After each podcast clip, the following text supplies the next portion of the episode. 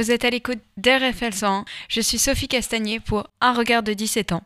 Et aujourd'hui, je veux vous parler de celui qui m'accompagne tous les jours, le café. Dans une chronique expresso, est-ce que vous voulez prendre un café avec moi? Ouais, cool, on y va? C'est un rendez-vous que vous me proposez? Le café est une boisson qui est qualifiée comme étant énergisante, psychotrope, stimulante du fait de ses propriétés. Il est obtenu à partir des graines torréfiées de caféier et procure de nombreux bienfaits. Il est riche en oxydants, protège de certaines maladies, stimule certains organes, fortifie les cheveux. Aujourd'hui, il est devenu le symbole du businessman overbooké et de l'artiste qui ne dort jamais.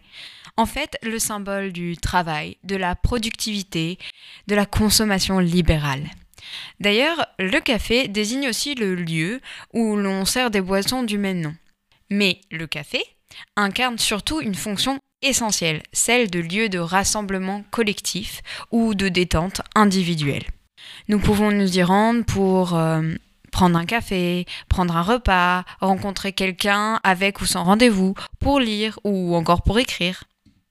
Le café apparaît au Moyen-Orient au XVIe siècle, lieu de socialisation où les hommes pouvaient se rassembler pour boire du café, écouter de la musique, lire.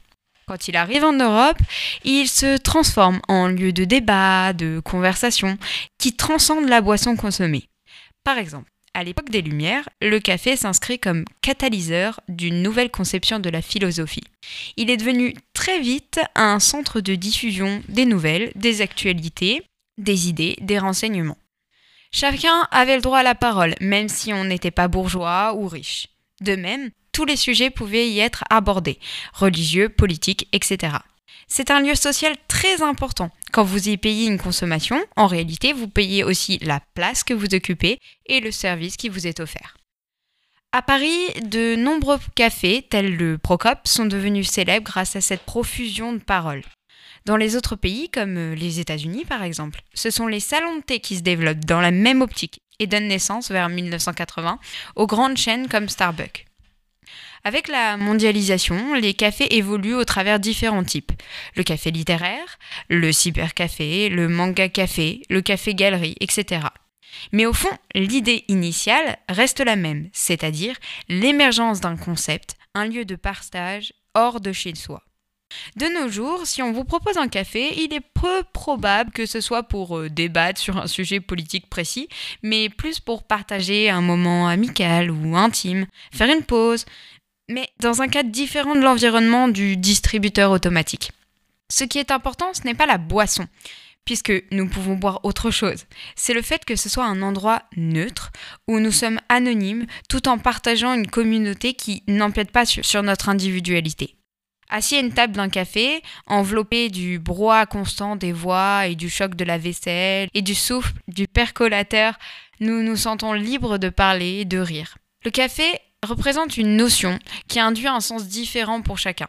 N'oubliez pas que, comme le dit Honoré de Balzac, le comptoir d'un café est le parlement du peuple.